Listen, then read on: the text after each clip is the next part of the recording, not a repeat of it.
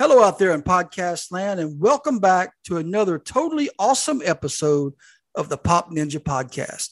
I'm Patrick Bennett, coming to you from the swamplands of Southwest Louisiana. And as soon as we come back from the intro, I'll be joined by my lovely co host and partner in crime, Miss Lisa Everetts.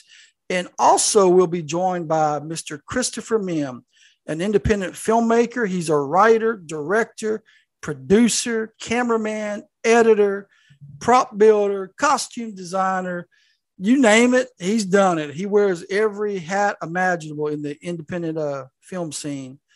And don't go away, especially if you're interested in filmmaking, you might learn something. We'll be right back.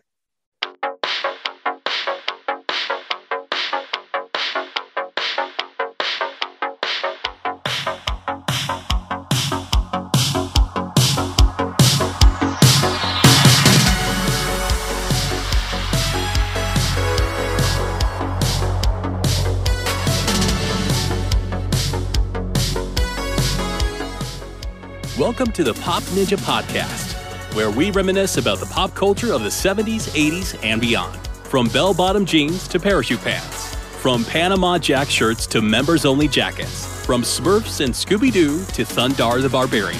If you had a Rubik's Cube, wore a Swatch watch, was crazy about Mutt Mutt Max headroom, or ever wondered who shot JR, then this podcast is where you will feel right at home. Now, jump in the DeLorean time machine and join your hosts, Lisa and Patrick, as they take you on a pop culture adventure through the greatest decades of all time.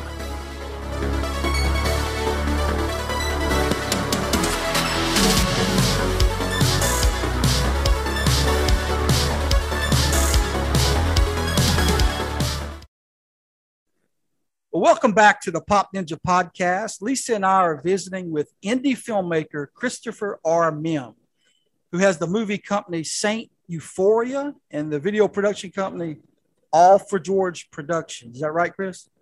That is correct.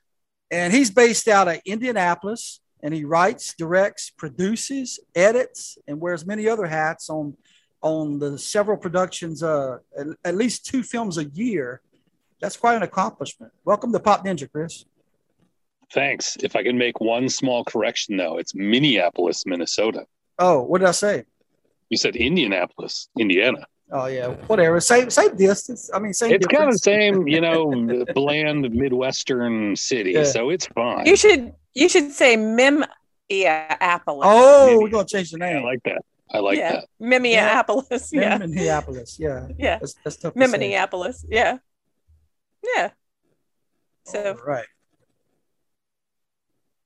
So Chris, uh, would you explain to the audience uh, just the gist of the style of films and uh, and what the Mihmiverse is? Sure. So I make what I call new, old, good, bad movies, which um, is a is a curt, small phrase I sort of came up with over years of trying to explain to people what I do, because in essence, I make old movies. I try to make basically 1950s style B movies.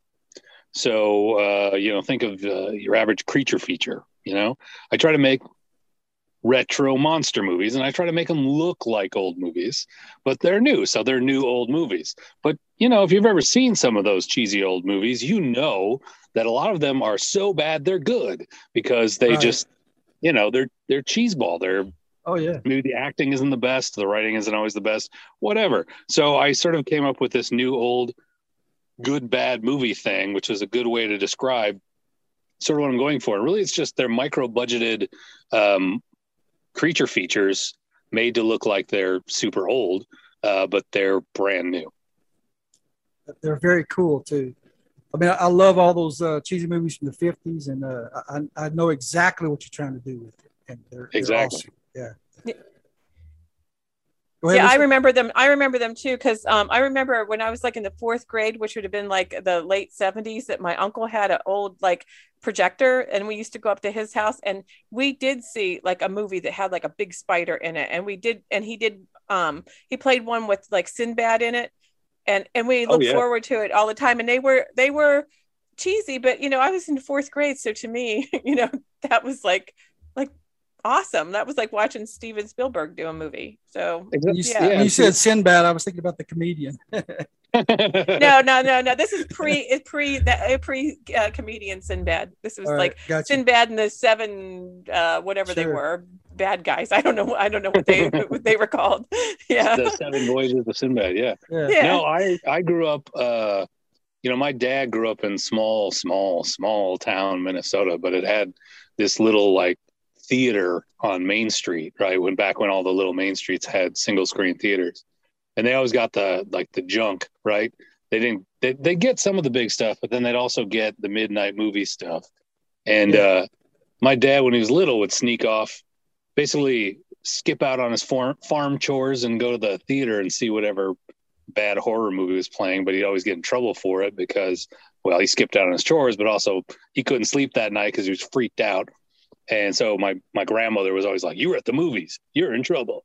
And so growing up in the 70s and 80s, my my dad would rent all those old movies, you know, on on VHS. And so I ended up catching a lot of them through that, sort of through osmosis of him watching, you know, This Island Earth or whatever. And I was just like, this is cool. I like that monster. And so I kind of got into it, you know. Um, and plus, I'm again, like I said, from Minneapolis, sorry, Minneapolis, um, where Mystery Science Theater 3000 was actually originally from. Oh, yeah. So I sort of grew up with, uh, you know, sort of being here before that was a thing um, of watching it on like cable access, you know, in the late 80s, early 90s. Cool. Well, Chris, I, I found out about you uh, when I was in my office at work one day and I was I was thumbing through a new magazine I discovered called Scream. Remember that? Mm-hmm. And mm-hmm. lo and behold, there in that magazine was like a multi-page story about this uh, filmmaker, and he was making 50s schlock movies. And I'm like, you know, th- there was a picture of the poster of the giant spider.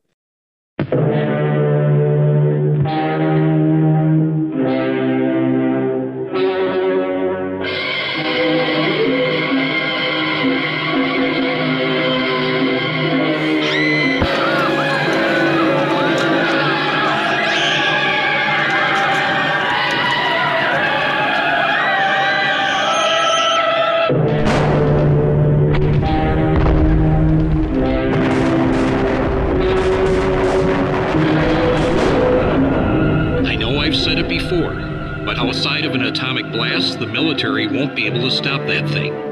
A giant killer mutant spider the size of a grain silo is heading this way, and if you're in its path, it's going to eat you.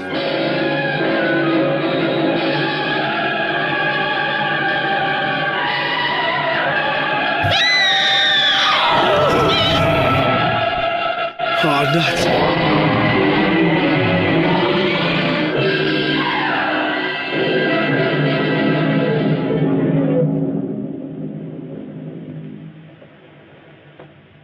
And uh, nice. uh, man, my jaw just dropped open. I couldn't believe it. I, I discovered a filmmaker after my own heart and taste. You know? and uh, I, I, ran to my the next uh, office and my buddy there, and I was like, "Man, dude, check out this dude in this magazine." You know, I'm flipping, and he could tell I was all excited. But uh, I went back to my uh, computer and I immediately emailed you. I looked you up, found your website. I emailed you and I said, you know, hey, I've got this film festival in Louisiana. I, I love uh, the article in the magazine. I want to show the giant spider. Can we do that? And uh, you're like, sure. I mean, you know?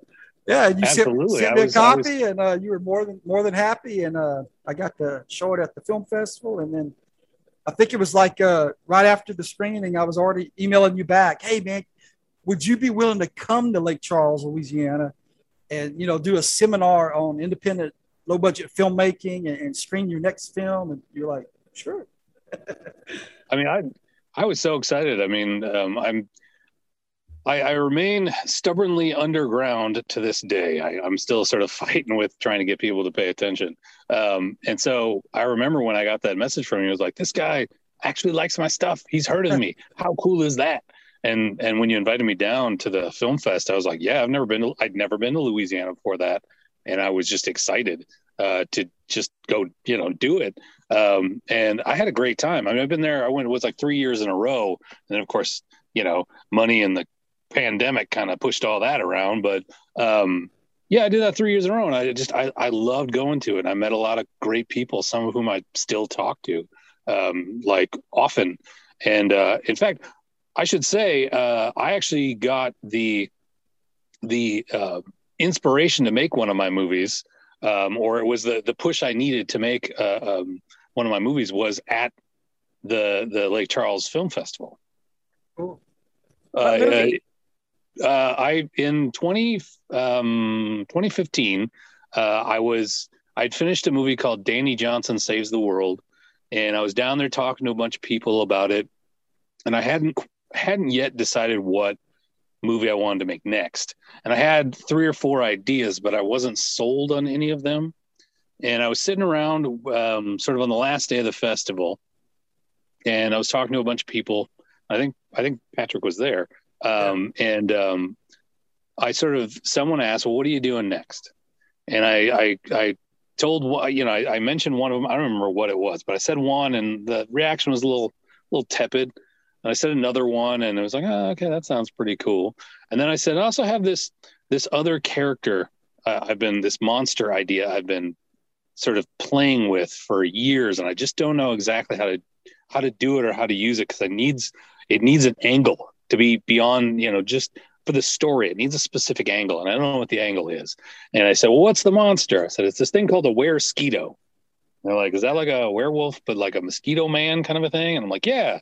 Like he sees blood and then he turns into this monster called a weresquito, right? So it's a man, but then he turns into a giant bug creature that sucks blood. So you get kind of the werewolf thing, but also the vampire thing, then the fly and all these things. But I don't know how to use it. Uh, I need an angle for the story to really sell it. And I said, you know, I had an idea for maybe doing a western that would have it in, and actually, weirdly, I ended up making a western later. Um, but I was just like, I had this idea, and I, I said, but I need an angle. I need it to be something, something cool, like, like I don't know. And I just said this out loud. I never said it before. I said something like, like skeeto Nazi hunter. And as soon as I said that, the crowd was like, oh, they they reacted viscerally, and I was like, well, I think that's what I'm going to make next.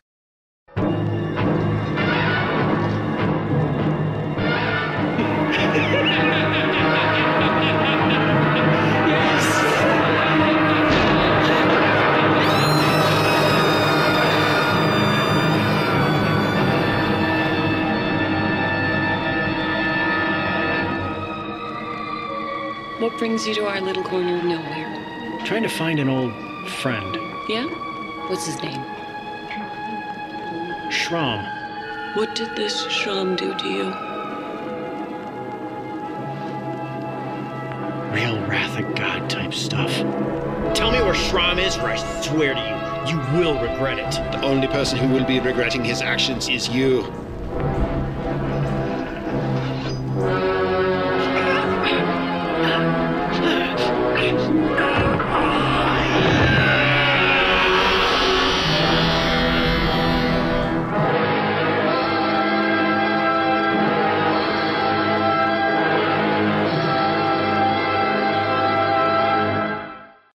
And that's what I made next. I just that was the angle it needed, and it needed that group of folks down there.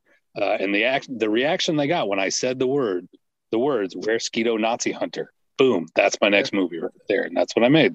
And that was a good one too. I liked it. Yeah, but that was that was because I was down there just hanging out with folks talking about making movies, and someone said, "What are you doing next?" And I was like, "I don't know." And then it, it just it happened. I think so, you gained no, twenty pounds too while you were down here. Oh heck yeah, man! Um, I'm a guy who likes to eat, uh, and as soon as I get down there, I swear to God, Patrick's just like, "Hey man, let's go eat. I'm gonna I'm gonna introduce you to some good food." And did and he you feed you alligator? Kidding.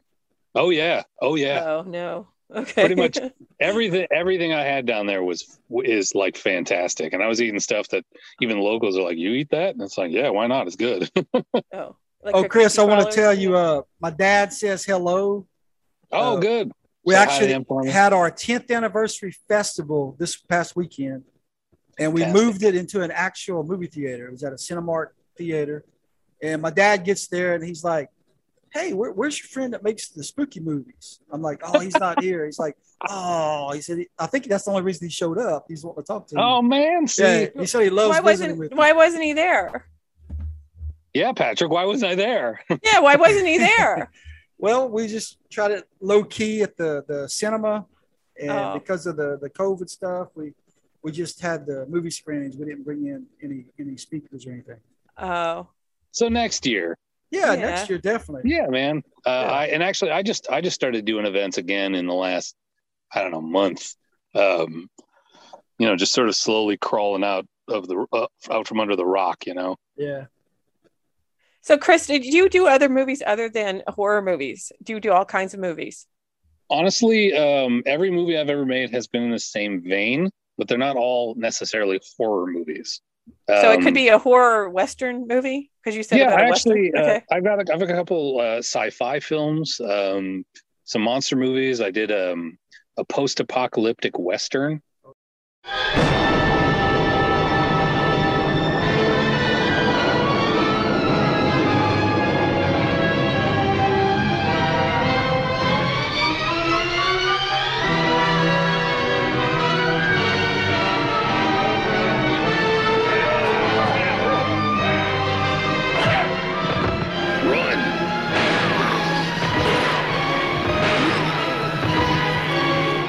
Were you out in the wilderness in the middle of the night? I had to save her. She's special. Hand over the abomination. I have no idea what you're talking about. The kid. Hand over the kid. Think about the current state of this planet and then think about what she could do. Now imagine all that power in the wrong hands.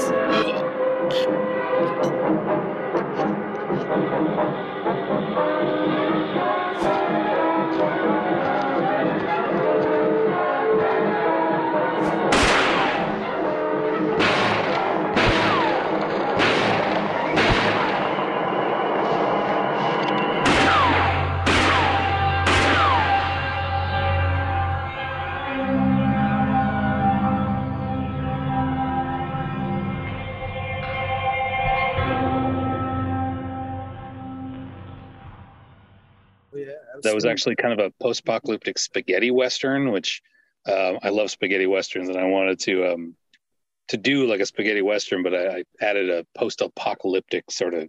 You should you should have it. made it um, a, a lasagna western. I mean, it kind of works out that really. Um, it's it's a I call it a midwestern because we filmed it here in the winter, which yeah. I don't know what the hell I was thinking. I'm from here, and I I should have known better than to be shooting outside in the winter. But uh, uh, it really it could have been like a hot dish western because you know. Hot Oh, dish right okay. Like some. Oh, you could do like a gumbo western, like There down go. there in Louisiana. There yeah, you go. Gumbo. And then inexplicably, an alligator shows up just because. a Gator Right. Man. Yeah, Gator man. alligator people, man. Yeah, alligator people. We could make a better movie than the alligator people. Alligator people is a terrible movie. Dude, I did a midnight screening of that about three years ago, and nobody showed up it's a. It's not a good. It's. I except mean, the workers. That was we, we, we Who made watched it- that? Who did that? Oh, we did it in another That- town. Just some people. Did you make that?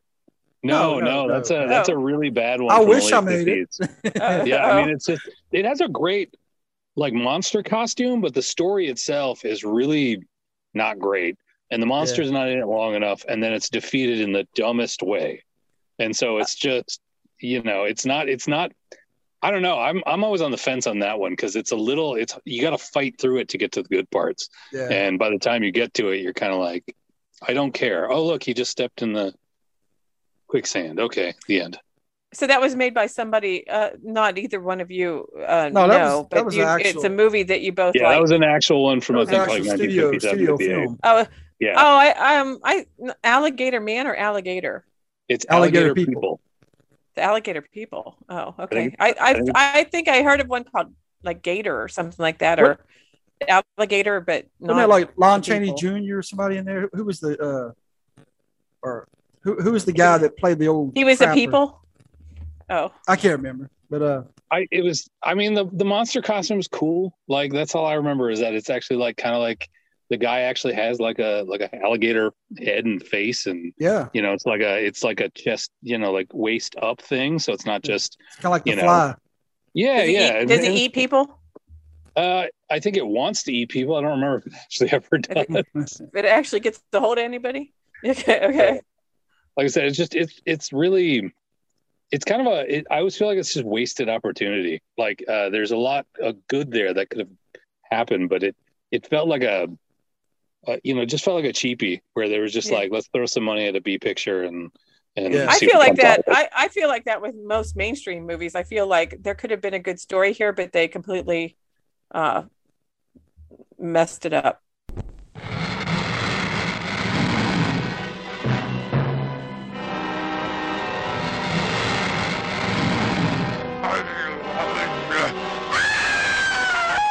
Inside this strange, forbidding plantation, on the edge of the death-laden bayous, there is a horror beyond belief.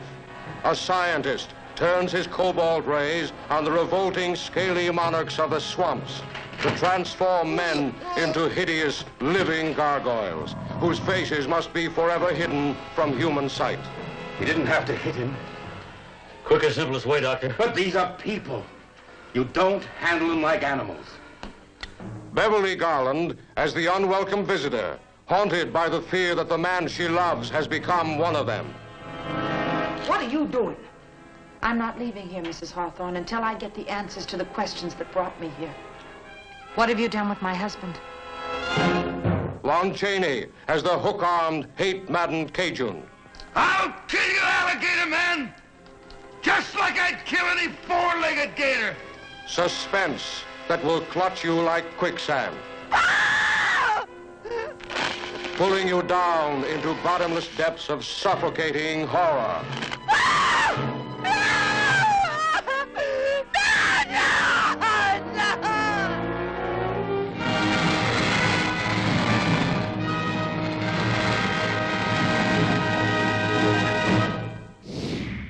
So Well, they I got- feel you like know, they gotta follow I don't those like formulas, many you new know. movies. Yeah, uh, um, yeah, but I don't know, like anything past like about 2005. I I just I'm not into new movies, and so I think it's really cool what you're doing. Um, because I think like that's where the, you can get into better quality actual storylines with with less emphasis on the CGI and the budget and the and the um you know all the special effects and do a better story. You know. Well, I can do whatever I want. That's the beauty of it too. Yeah. I'm not I'm not beholden to just you know Yeah, I, to- you- I don't have to make choices necessarily for any particular market. If I want to make something, I'm just going to make it because I Yeah. want to make it. I'm I live in Pennsylvania, and um, Night of the Living Dead was filmed not Oh, too yeah. far from here, and that was like uh like one of the first original like lowest budget horror movies, independent movies ever made that I can re- think of. You know, in comparison to like anything, you know, like that's not a stu- like a main studio movie, and Right. it did great. You know, Mhm. and I I never saw it until maybe ten years ago because I was too terrified from just the stuff I'd heard about it, you know, to watch it. so, you know, I don't know. I, do you, you've seen it? Have you seen it? Oh yeah, oh yeah. I mean, it's um, it's a classic. Um, yeah, but I but Yeah. I would see pictures in like magazines and stuff of them eating the people, and I just it just scared me. Just the, it, it just scared me knowing about it. I couldn't watch it, and then I got the courage to watch it like ten years ago, and and I don't know if I've ever been right since then because I I mean it was just as scary as what I thought it was going to be. So I mean it wasn't like um you know I had this build up to it, and then um you know it stunk. It was actually terrifying. So yeah. Well, and, Yeah. and it's So- it. I didn't know if like particular, you did, do you do do you do any like zombie movies or anything like that? like are they I tend to do monsters? a lot of um, I tend to do a lot of twists on classic formulas. Like I was going to say, you know, Night of the Living Dead. I mean, it started a cottage industry, um, and actually, um, you know, George Romero made it, and, and I read actually one of the. The funny thing is, okay, so George Romero created this sort of modern zombie film because up to up before that, they weren't really, you know, the Living Dead. It was more the sort of voodoo zombie things, right? Right, yeah. Where the the voodoo would take over your mind and make it blank, and you could be controlled, kind of a thing. Uh, and then George Romero comes along and suddenly creates, uh, you know, Night of the Living Dead and popular popularizes the idea of it being the living dead.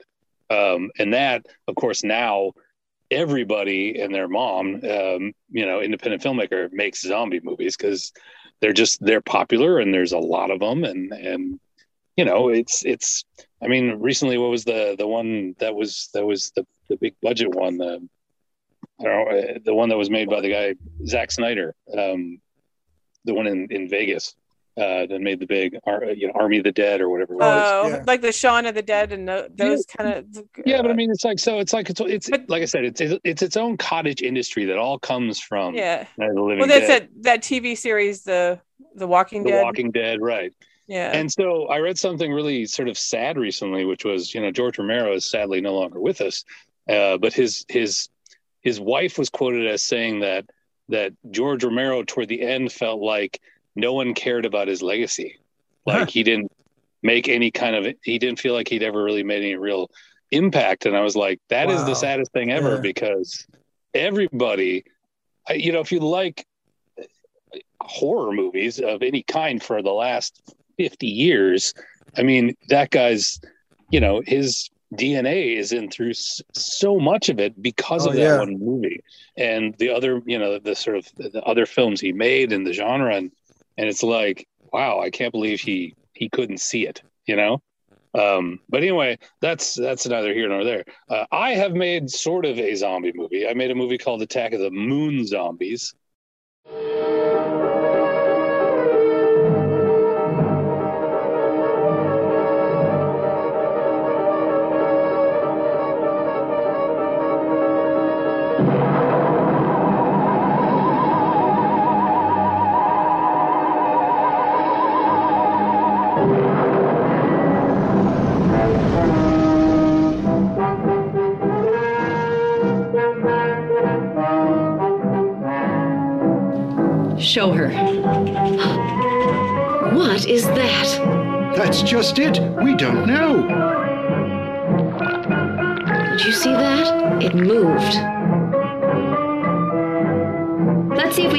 to the bottom of what really happened to you.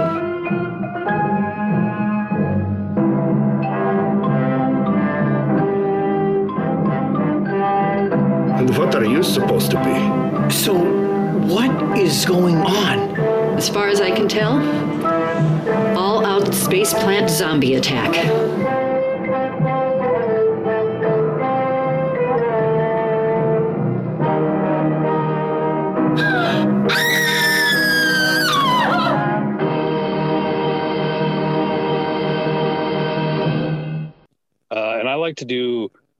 I like to do mashup sort of things where I took the idea of zombies, but they're not the Walking Dead per se. Uh, they're actually plant monsters from the moon because that's a very 50s sort of like way of looking at it as no, they're they're plant monsters. If there's this moon base in the far off future of the 1970s, as seen from a 50s lens, uh, and they find a, a an alien plant in a cave on the moon and they bring it into the moon base and it shoots spores in some in one of the characters faces and he dies. Well of course then the spores grow uh, grow over him and turn him into this plant monster that's sort of a mindless zombie but it's a plant monster. And then it goes around and it shoots spores into other people's faces turning them into zombies and so on and so forth. So it's very similar in concept that they are you know zombies who instead of biting people they shoot spores in their face uh, and then they turn into these plant monsters and they overrun this this uh, moon base. So I took sort of the the sci-fi, you know, moon base thing, which you know there there's a couple films from the 50s and 60s that deal with that idea, uh, and then the zombie tropes of you know the dead in essence coming back to life, but then added on top of it um, a, a bit of the Day of the Triffids. So I mean, it was again, like I said, I try to a, a lot of times I try to mix things up. Um, but that's as close as I've come to actual zombies, except for some hallucinations in my film House of Ghosts.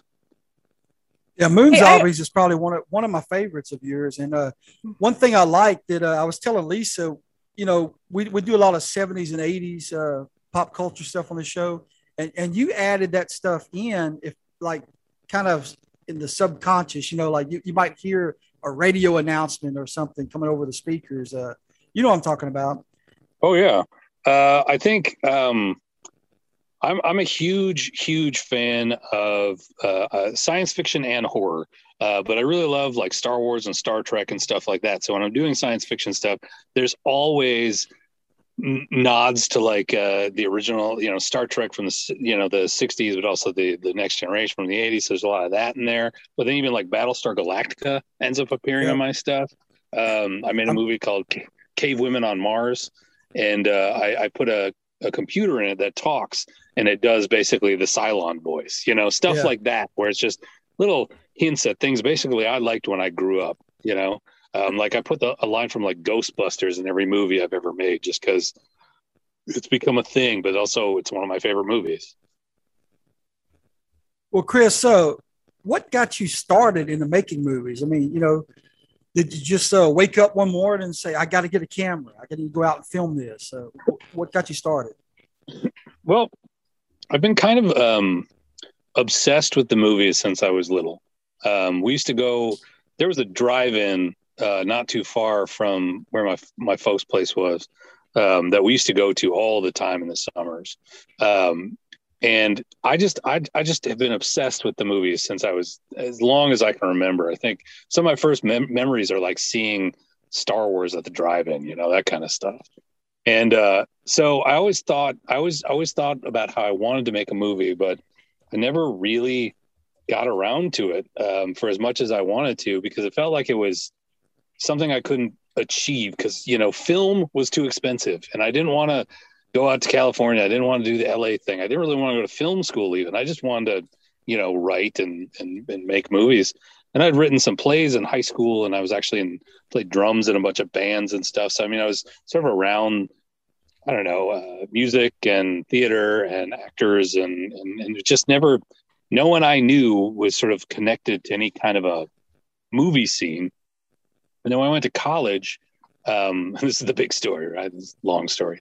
Uh, I went to college for audio engineering um, because I really thought it'd be fun to record bands. And then I actually got into it and didn't really want to do it professionally, but I ended up taking classes um, that were focused on audio for film and video.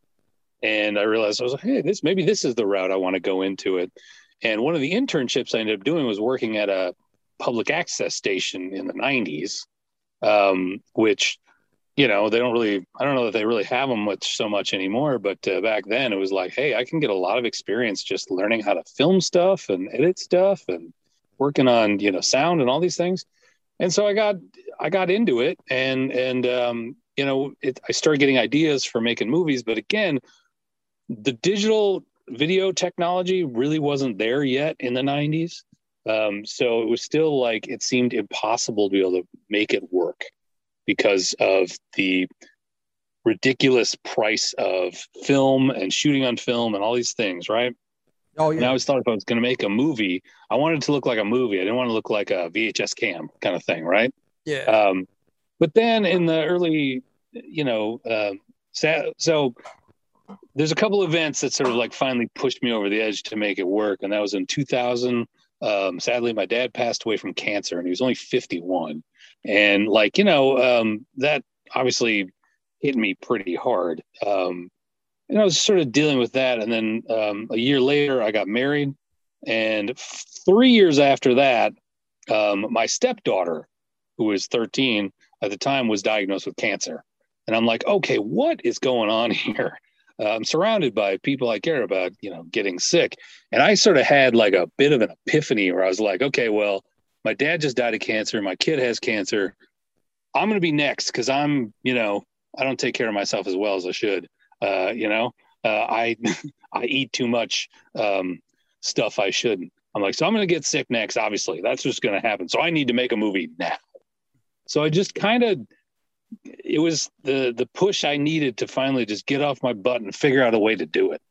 So uh, I started researching and realized that um, digital video had come to the point where I could make a movie for cheap that would look like a movie, or at least really close to a movie. Right? It wouldn't look like just those old VHS cams. It would actually look almost like film. Yeah. And so once I realized that existed, I basically, you know, spent all my spare time uh, when we weren't dealing with uh, my daughter's, you know, illness and treatments and stuff. Um, you know, I mean, there's a lot of cancer treatments are so ridiculous because a lot of times you just sit there, you know, and watch. Um, and so I had a lot of downtime and, and I just needed something to focus on. So I started writing this script called The Monster of Phantom Lake. And the reason I wanted to do that, uh, and this is where it ties back into my dad, is I, I thought, okay, well, I may only ever make one movie. So I'm going to make a movie. I'm going to do it as a tribute to my dad uh, because he loved these cheesy monster movies. He introduced me to them. So I wrote this film, The Monster Phantom Lake, and just kind of decided now's the time. We're going to do it. And I got all my friends and family together and, and I said, We're making this movie. No ifs, ands, or buts. Let's do it. And we did. that was it. I mean, that was it. It was like I needed. What? How old were you when you did that? Like how long Uh, ago was it? I was 29. So that was uh, 2005. Okay. And how's your how's your daughter doing? Oh, she's great. She actually just turned 30. Okay. Uh, and, and she's she's she That's works great. in healthcare now um, Yeah. and is doing very well. Right. I was diagnosed with cancer when I would turn 51 too. Oh, Just two just two years ago. So when you were saying How are that you about your dad, I'm doing good. I was I was lucky. I, I was uh, caught at stage one. So oh, good, good. yeah, but it was ovarian, so it's a, a not a good one. So Yeah. when you were saying that about your dad, I, I'm like, I, I, I felt really bad for you because I know, I mean, and going through that, I understand completely. So Yeah, no, it's it's it's it's rough. Let's just say that. yeah. Um, Um, I was trying to like jump in and, and say things, and I kept getting an unstable connection, and it kept like cutting me out. And then I was missing some of the stuff that you were saying. So I was trying because when you were talking back about the um the poisonous plants and the moonflowers and all of that stuff, it was triggering um this question I had, and, you know, for you, um, because you were talking about like these these movies from the fifties, and um, you know, I I thought, well, how old are you? Because like you you were saying like that's your kind of where you're you know what you're like trying to like do you know like Right. like like recreate you know? And so um i just wondered like how you knew so much about the 50s era but um i remember when i used to watch these old movies like on saturday afternoons they were like black and white and they were like thrillers I, they would Yeah. be the tv guide. Yeah and there was this movie and i've asked people about it over and over and over and i've been trying to find it for years and i actually thought i had found it there for a minute. I thought it was the tingler with vincent uh, price but it, it's not because i after i watched that movie i know it wasn't but it was about these brains and there was they had like a spinal cord on them and they like could like you know, like crawl around and they would go eat people and suck their brain and their and their spinal cord out and i mm, remember watching it like back in the 70s you know on on a saturday morning Oh, and I it- know what and that it is. scared me huh I know what that You- is. Yeah, Pippi is it? Longstockings. no it's not I remember that part of Pippi Longstocking where she Yeah. like the the brain stuck. Oh, sucked yeah, other that's the best brains. part. Yeah. rip the spinal cord out of somebody yeah well i've been i've like googled everything and then i thought well maybe chris knows what i'm talking about maybe he has seen that since you know um he, he knows like that era pretty well sounds like Well, so. uh, I I'm pretty sure uh, it is Fiend without a face. really I think so. Um, without a face okay i'm writing that down okay yeah That, that was that Mel, Mel like these- Gibson movie in the nineties. yeah, it's got these. my deadly fiend okay so yeah, uh, the fiend without a face were uh, they're they're like these sort of they're invisible brain creatures, but they're they figure out a way to see them. So there's like these brain things with like a spinal cord, and they like crawl on the ground, and then they attach to people's like Yeah. necks. yeah Yep, it's a fiend That's it. without a face. Fiend without a face. Oh my god! I wow! I've been looking for like uh, thirty years for for that movie. Well, Yeah. I hope I hope that's it. I know that's. Well, I'm gonna look it up. I'll find it. I, I I thought like when I um like Googled it and and I was saying like spinal cord and stuff. Like I don't know if you've seen the Tingler. Oh yeah. Have oh you yeah. seen it? Okay. Yeah, yeah. Well, it's it it has to do with like this mute woman and she screams and and and he somehow uh like does something with the power of the the, the scaring somebody like so bad. Right. You know, like it's yeah, it has something to do with like terrorizing them. But um yeah, and and and they and and they get this idea from this mute woman that like I, and I, I haven't seen it for a while, but um I knew when I saw it that that was not it. so Yeah, yeah, that, that's Yeah. the tingler. It's like a, So, it's like yeah, a I'll have to big it bu- like a bug. cool. It's in black and white for sure. I, I know that. Yep, yep. I know uh, in Fiend black without a- white. Fiend without a face, I think, is Yep. probably what you're looking for. Um, Are you guys no, there? sort of uh, like you get, yeah. Sometimes I, my connection goes out, so sorry. No, it's okay. Uh, I mean, um, to speak to the my weird obsession with 50s and 60s stuff, um, I think it's sort of it it stems from from my dad introducing a lot of that stuff to me, and I was really close to my dad, so um, you know that was always sort of a after he he passed away, and I, I sort of revisited a lot of that stuff, all those old movies, and I was like, God, there's so many good ones that I haven't seen in so long, and then I started um, making these kinds kinds of movies, and it became, I don't know, it became a full blown obsession. I mean, I I I I grew up in the 70s and 80s, and you know into the 90s and stuff, and so I mean, I I love that era of of film and TV. Um, and you know, Patrick can attest. We've talked about this stuff before, but um, the 50s stuff is really um, it's my weird little niche I got I ended up in, and and I, I just the deeper I got into it, the more I started seeing how much uh, um, a lot of those movies are are quite good and never really get the full. They never really get the the respect some of them are due, just simply because people look at like the the brain creatures and like, oh, it's so cheesy. You know, the special effects aren't that great. Well, you know, this is the the beginnings of of these special effects, which now they can do all you know with computers, but back then they had to make it up as they went along. And and if as long as you sort of look past that, I mean, it's like the original King Kong. Yeah, it looks sort of cheesy today, but it's still a fantastic film for what it is. And people nowadays sometimes I think have trouble accepting things for what they were and how they are, as opposed to their sort of lens they look at it through. And I come across that even with some of my movies. People see, you know, not some of my movies are meant to be funny. Uh, the Giant Spider is meant to be more comical than not. But my movie, Guns of the Apocalypse, which is my Western, is not meant to be very funny. It's not meant to be funny at all. I mean, it's supposed to be, you know, dark and and very much of that style. I mean, I don't know anyone who watches a fistful of dollars and thinks it's hilarious. I mean, it's not supposed to be. You know, I mean, and so sometimes I fight with with modern perceptions of of that era of just like, well, it has to be funny, right? If it doesn't make me laugh, then what's the point? It's like, well, not all those movies are funny. I mean, some of those movies are just great movies. I mean, I don't watch The Day the Earth Stood Still and be like, it's not funny. It's not supposed to be. Um, a thriller is a thriller. yeah. You know? And so, Yeah. yeah. And so you sometimes fight with that, um, where modern audiences, it's, it's kind of the mystery science theater 3000ification of, of old movies, which is fine. I like mystery science theater 3000 for what it is. Um, but if a person only is exposed to those movies of that era through mystery science theater 3000, I- I have work to do to try and get them to see that. No, no, no. You see these, these movies can be entertaining and are well made for the time in which they were made and you do not have to riff on them to enjoy them you can just enjoy them as they are and so it just became it's my niche it's the thing it's the thing i do Yeah, see, when we went, would go up to my uncle's house, it was before VCRs. It was before, like, you know, you could, I mean, like, and we watched them on the projector. That was like a big deal, you know. That was like, Mhm. I mean, it was like the, the, we didn't have anything to compare like that to, you know. So Mhm.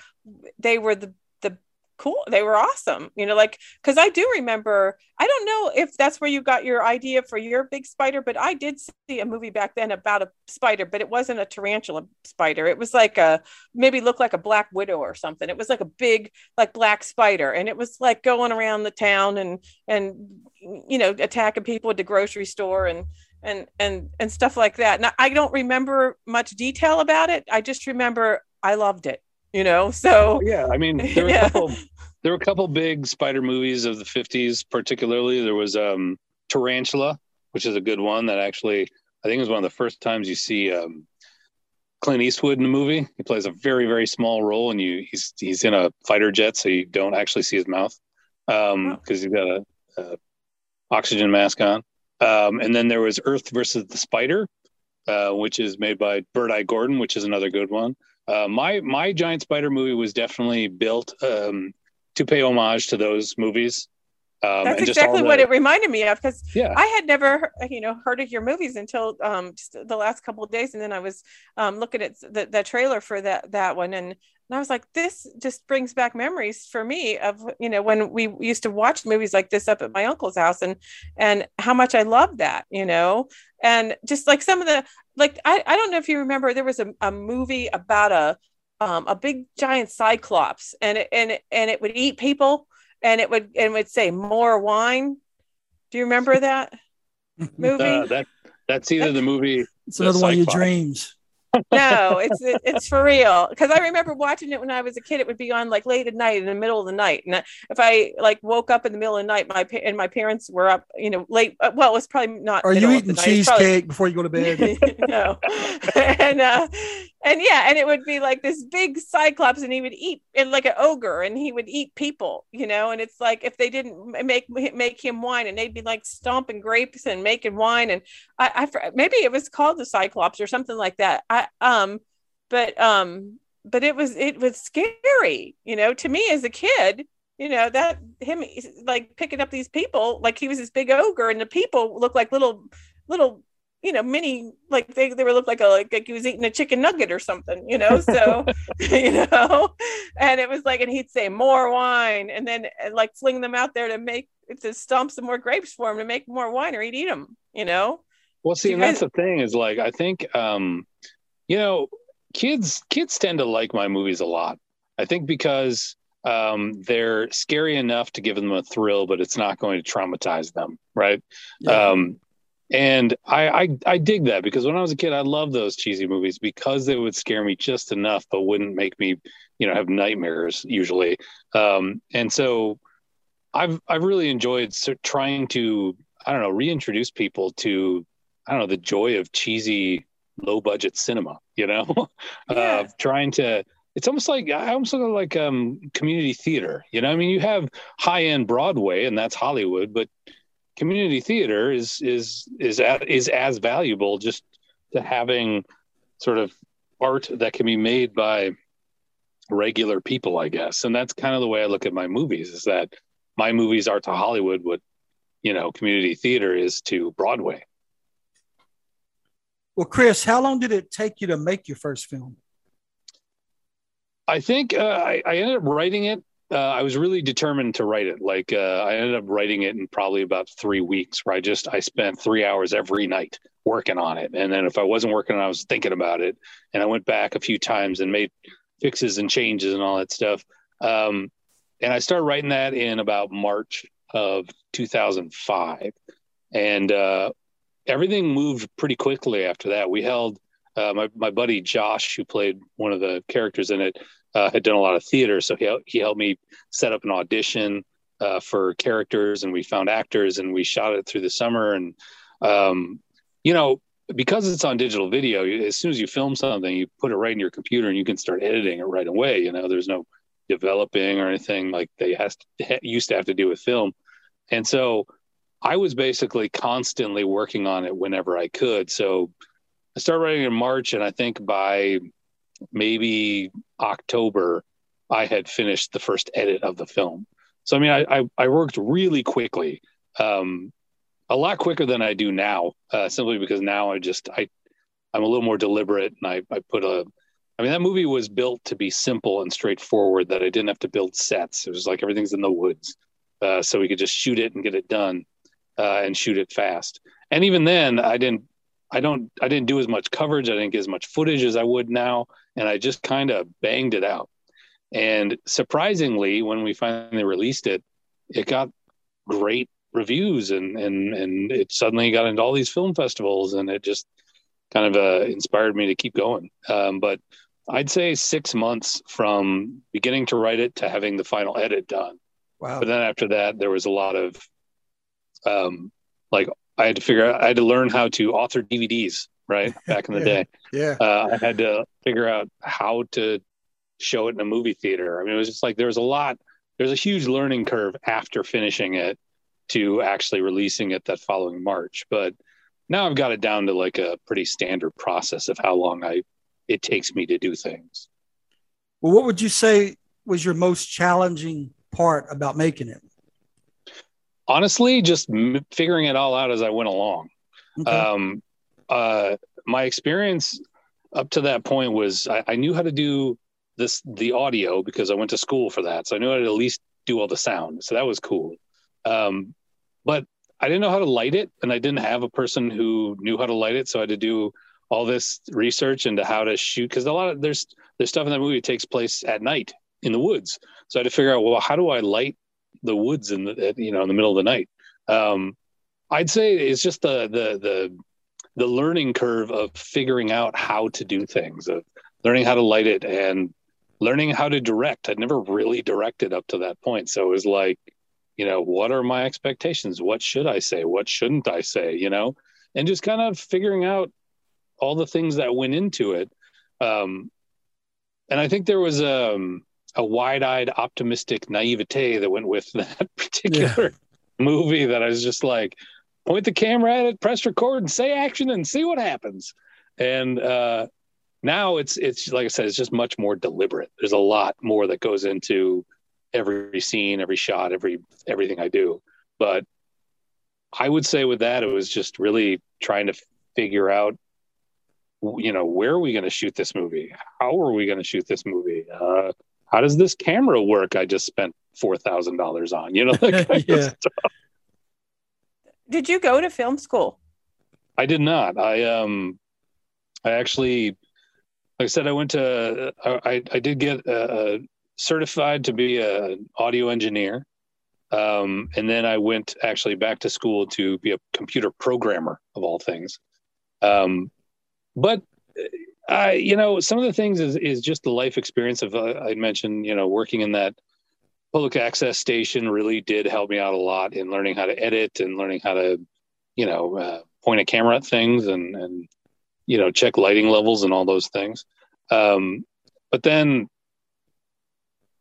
I was I mentioned I was you know I was a drummer in a bunch of bad bands in the '90s and and early 2000s and uh, getting interested in learning how to record music actually helped me to sort of lower the learning curve on learning how to edit digitally because I ended up doing a lot of audio sequencing um, with recording music and stuff and realized that you know editing digitally is is basically the same thing as audio sequencing and, and recording songs you know into a computer Right. but with a video video angle i mean you just add video on top of it so Yeah. um, I never went to film school, but I think all the things that I had done and all the schooling I'd gone to and all the just experience I had as a musician and as a, uh, you know, doing the public access stuff was all the experience I needed to at least have a general idea of what I needed to do. Uh, and then there was, like I said, there was just a learning curve of actually figuring out, well, how do, how does this work with digital editing? How does it work with lighting? How does it work with, you know, scheduling and all these, these other things and, and, you know securing locations and all the things that goes into it um, but it did really kind of in retrospect feel like just a, a whirlwind i mean it was it was a magic carpet ride it was just like we're just doing this and we'll make it work somehow Yeah.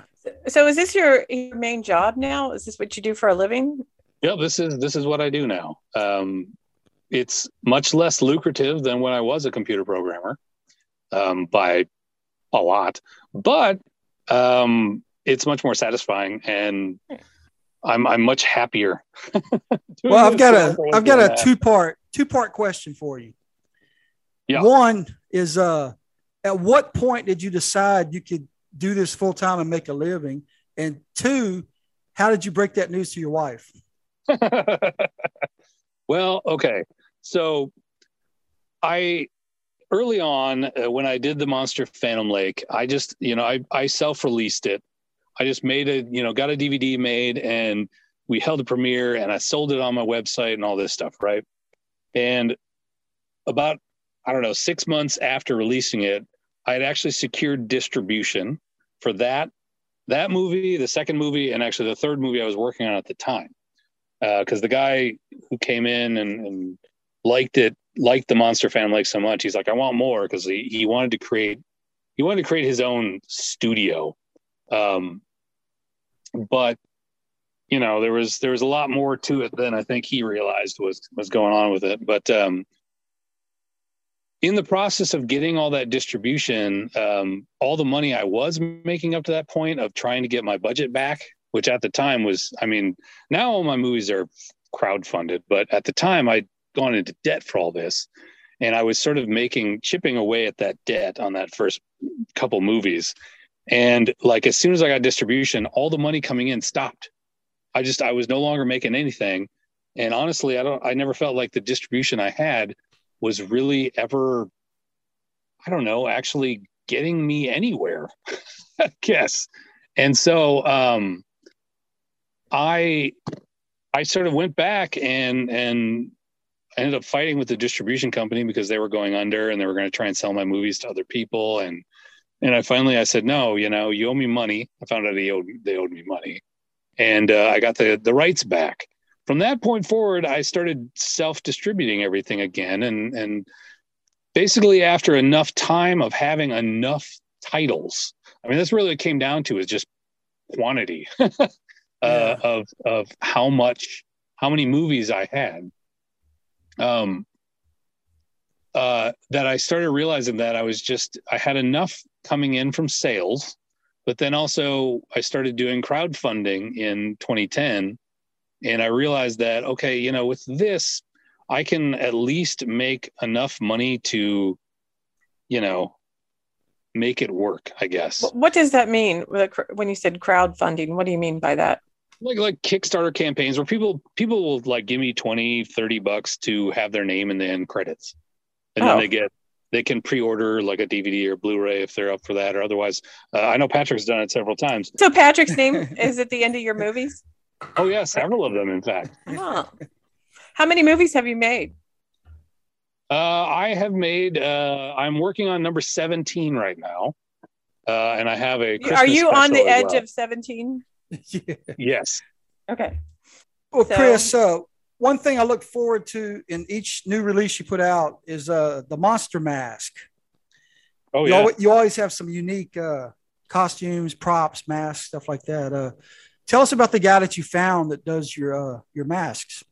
So early, early on, um, when I only had just two movies, uh, I did a, a, local convention called Crypticon, which is still running to this day. And uh, I wasn't actually at the table when he stopped by. I was I was off. I don't remember where I was, but I had some friends running my little vendor table, and this guy came up and he was really interested in what it is I do. And he's like, I've never heard of these movies, but you guys make them? That's so cool. I love these cheesy old movies. I love these old monsters. And he he said he he wanted to get in touch with me about the idea of helping out because he makes monsters. And it was like, oh, okay. I never met the guy at that time.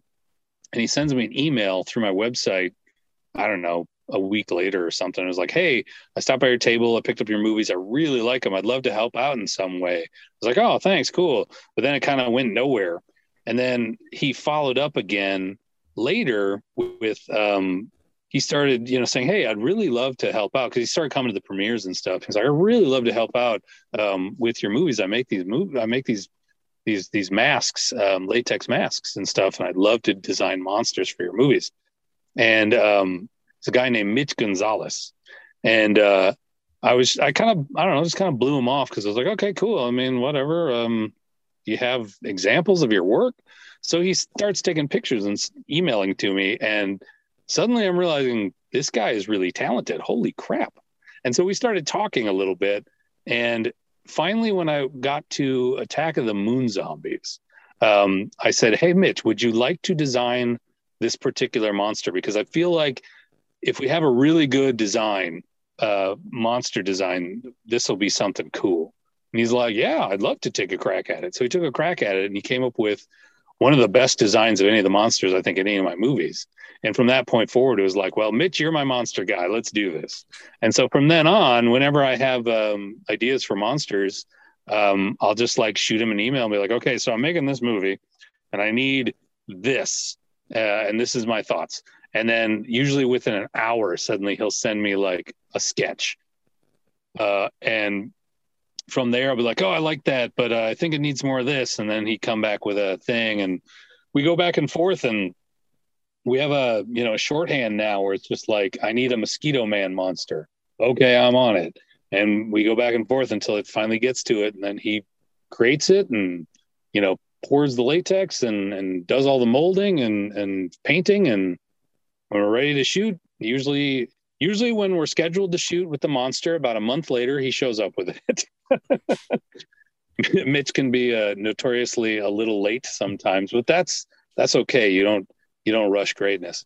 And honestly i i adjust for it where i'll be like i need it by march 1st when really i need it by may 1st because uh, he can be a bit of a perfectionist sometimes. So he gets into it and it's like like with the the Weresquito costume he had this whole idea and he'd sculpted and he didn't like it. So he just kind of destroyed it and started over. Uh, and i think the final design is is much better than what he had. Uh, so it's just like i trust mitch to get the right to get it where it needs to be and get it good get it right and get it good. I can't think of a single design he's made that hasn't been really cool. Oh yeah i agree man. They're, they're fantastic. So well out, out of all the movies you've made what was the hardest for you to make? Uh, I think um, Moon Zombies was really hard to make, um, and is definitely up there uh, because the entire movie takes place on a a lunar base, right? And so we had to build sets for every room in the lunar base. And there's like a, over a dozen different areas, and so it ends up um, there were there were times where it was like we'd have to build a set, shoot a bunch of stuff on it, tear it down, build a new one, and so it's this constant constant fight with like we'd shoot on the weekends, we'd start building in the middle of the week, we'd shoot on the weekends, you know, and and it was just it was a rough production. Um, we got a sort of a late start uh, at that that year. The flu ripped through our production really pretty hardcore um, and you know got a couple of the older actors quite sick, and uh, it was it was just really rough. One year uh, we got a freak rainstorm in December, which is really strange for up here. Uh, usually get snowstorms, but not a rainstorm. But because and and and because it was so weird and the ground was so frozen, uh, it ended up leaking into the basement and ruined part of the set because we just film in, in my I have an area of my basement that I turn into a studio and so we ended up having to rebuild some of the set. I mean, it was just like anything that seemed like it was going to go wrong went wrong. Um, but we pulled it out uh, in the end, and I think it turns out to be one of my best best movies, honestly. Yeah. But it really was um, grueling to make it. That, and I think Guns of the Apocalypse, simply because we shot so much of it outside in February in Minnesota, which is not a not fun or a good idea well, Chris, you, you travel the country uh, promoting and selling your films to all kinds of Comic Cons. I'm, I'm curious, uh, what's the most fascinating event you've been to? You know, um, there's this film festival in Lake Charles. Uh, I bet that's oh, the okay. weirdest event you've ever been going to. I'll give too, you right? more crowdfunding. Now, now you can go on and tell me the truth. Actually, no, I really do like your film festival. I do. I, I, I will say, like, uh, the Lake Charles Film Festival is always fun, and uh, everyone down there is always so dang nice, and the food is so good that it, it is one of my favorite things to do. I'm just saying that, and that's not just me saying, "Hey, invite me back." Uh, aside from hey invite me back uh, i really really do love it. And i, I love right. going down there and hanging out there. I, I just um, paypaled you a thousand dollars. Thank you very thank much thank you very much. i appreciate right. that. um, now, now, you can answer the question. I, I, I got to do this great event in um, actually in pennsylvania um, in phoenixville pennsylvania um, called blob fest. Oh uh, the movie the blob yeah. was shot in phoenixville yeah. pennsylvania oh my god i just had somebody here that, that was from down there and they told me about the blob the doing the blob because it was filmed at, was it at the actual movie theater the, the original blob was filmed yeah. at that steve mcqueen was in yeah yeah it's still there yeah and then the whole town does a whole thing yeah. about the blob yeah i just had somebody about. that just stayed with me yeah. just like uh like last weekend that talked about that and i have never ever heard anybody ever say that ever it's so that it's, is so weird it is so fun um and you know just to go there and celebrate you know it's it's it's a small town celebration of a yeah. small town's weird quirky past yeah. but it's also you know it's would, you know the blob is is you, a quintessential you know i come from era. a weird weird quirky uh, small town do you know where i come from where's that punxsutawney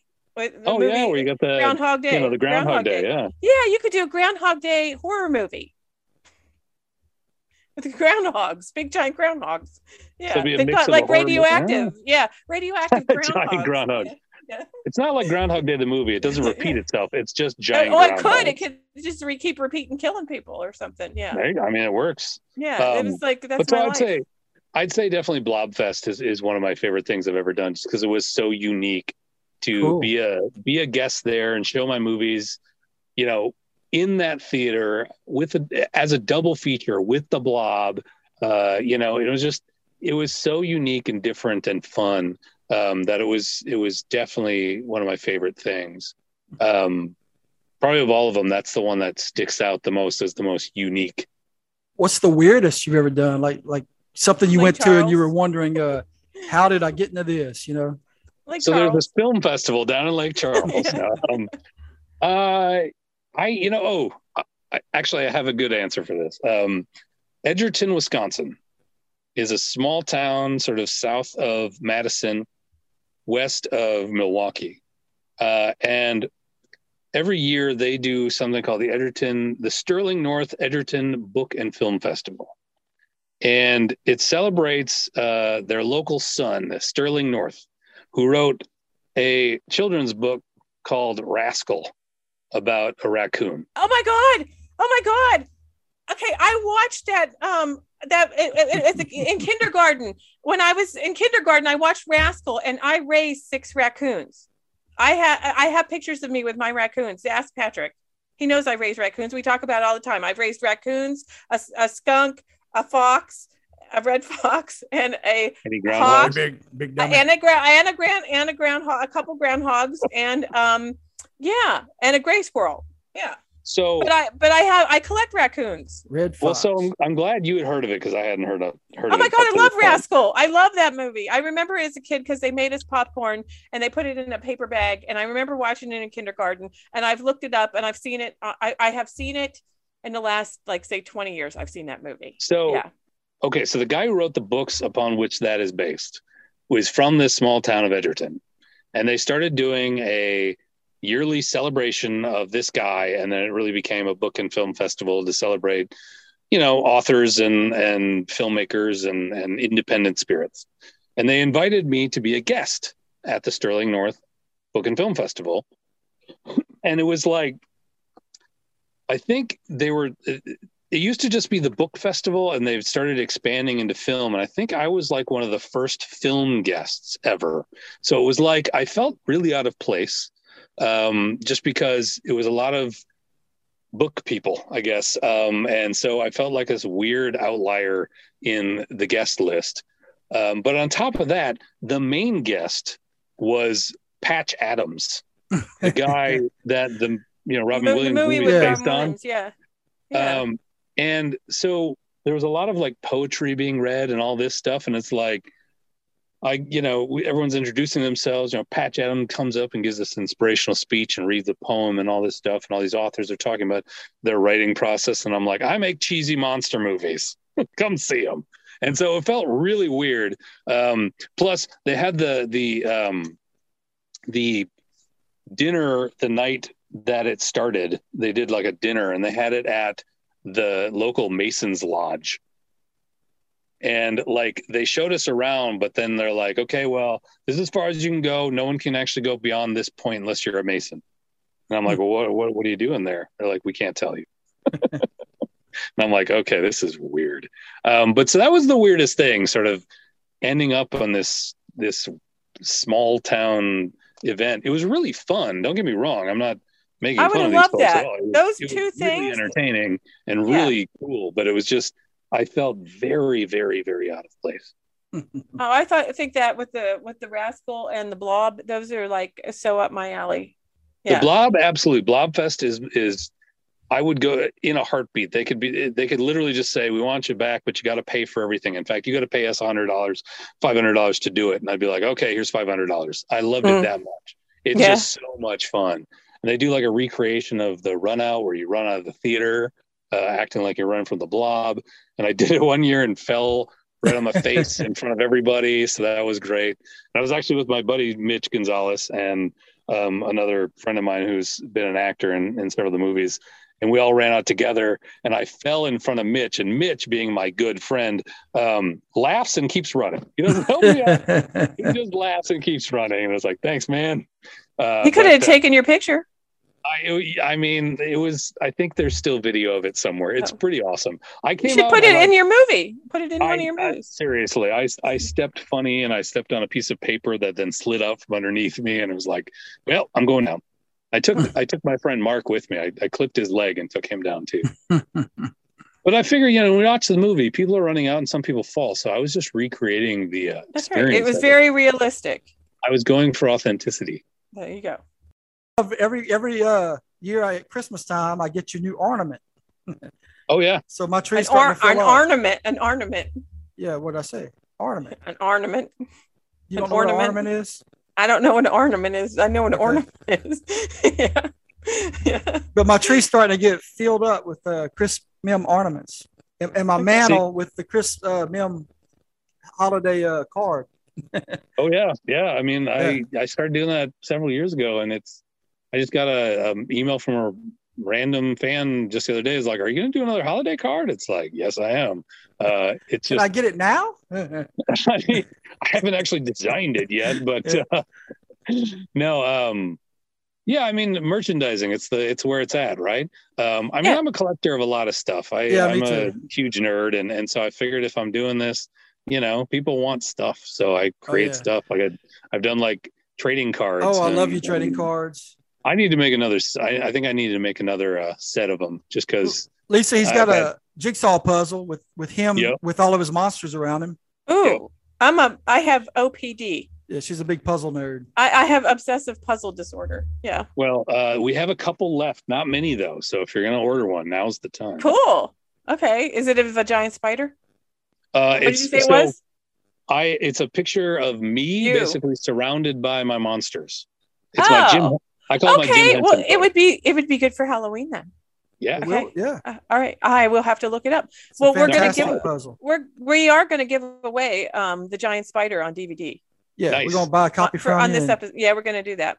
And then you know our our listeners they have to go on our um on the Pop Ninja page and our code word is spider, and they have to send it to us, and then they can win a copy of your movie. Yeah, we'll, we'll have a drawing, and we'll send it to them. yeah. Yeah. I, I, was- I approve. Well, Chris, we appreciate you being on the podcast. Uh, a lot of fun talking to you. Uh, we hope people out there learned about you and are interested now in uh, watching one of your films, and they'll go to your website and order them. And uh, Lisa, you got anything to say? I just want to say to Chris that uh, it was a blast. I had a blast talking to you, and um, I totally am going to check out your movies. And um, I love that what you're doing, what you're doing, and bringing back like that old, you know, '50s black and white, cool, you know, stuff. Yeah, love it. Yeah, Appreciate a lot, of- lot of fun. Well, Chris, uh, what's your next project? I know you got the Christmas one, but after that, So I'm I'm wrapping up uh, the the third film in the Family Kids trilogy, Family Kids and the Day the Earth Abruptly Almost Ended. all right. Um, I'm just working on that right now, and then uh, after that, uh, I haven't made any real decisions going forward on what's next after that. But I figure I've been doing, I've been going sort of nonstop for years now of of constantly going from project to project to project to project. Some of them overlapping. That I'm just going to focus on getting the Christmas special out, and then releasing this movie, and then you know toward the end of the process, start looking at what's next and figuring that out. Um, so we'll see. I got I got ideas, but you know, I never know exactly what I'm gonna do next until I until I feel up to it. I'm just trying to focus right now on getting all this stuff done. We'll Cool. head on over to Pennsylvania. Okay. Yeah. all right. Well, thank you again. And as we sign off, I'm going to leave you with this final thought. Dave! Doc Hallen's been killed. Doc Hallen, what happened? It's over at his place. You gotta come now. Now, wait a minute, Steve. Tell us what happened. Well, I'm trying to tell you. Now, this thing had killed the doc. Well, what was it? Stop with it, kid. But it's kind of like a... It's kind of like a mass that keeps getting bigger and bigger. It's...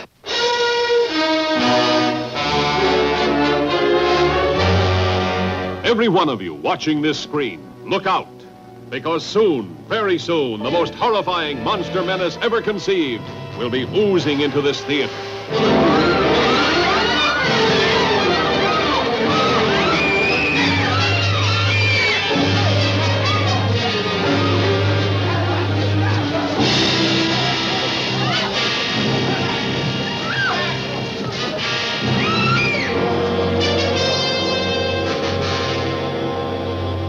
Teenagers see it first, like a falling star from outer space. Boy, that was close. Hey, come on. I want to see if I can find it. An old man finds it, touches it, and this is the shocking result. From then on, there's no stopping the blob as it spreads from town to town.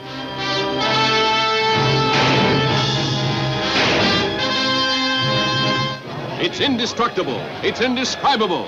Nothing can stop it. This town is in danger. How can it be stopped? Mob hysteria sweeps one city. Before long, the nation, and then the world could fall before the blood-curdling threat of the Blob. Starring Steve McQueen and a cast of exciting young people.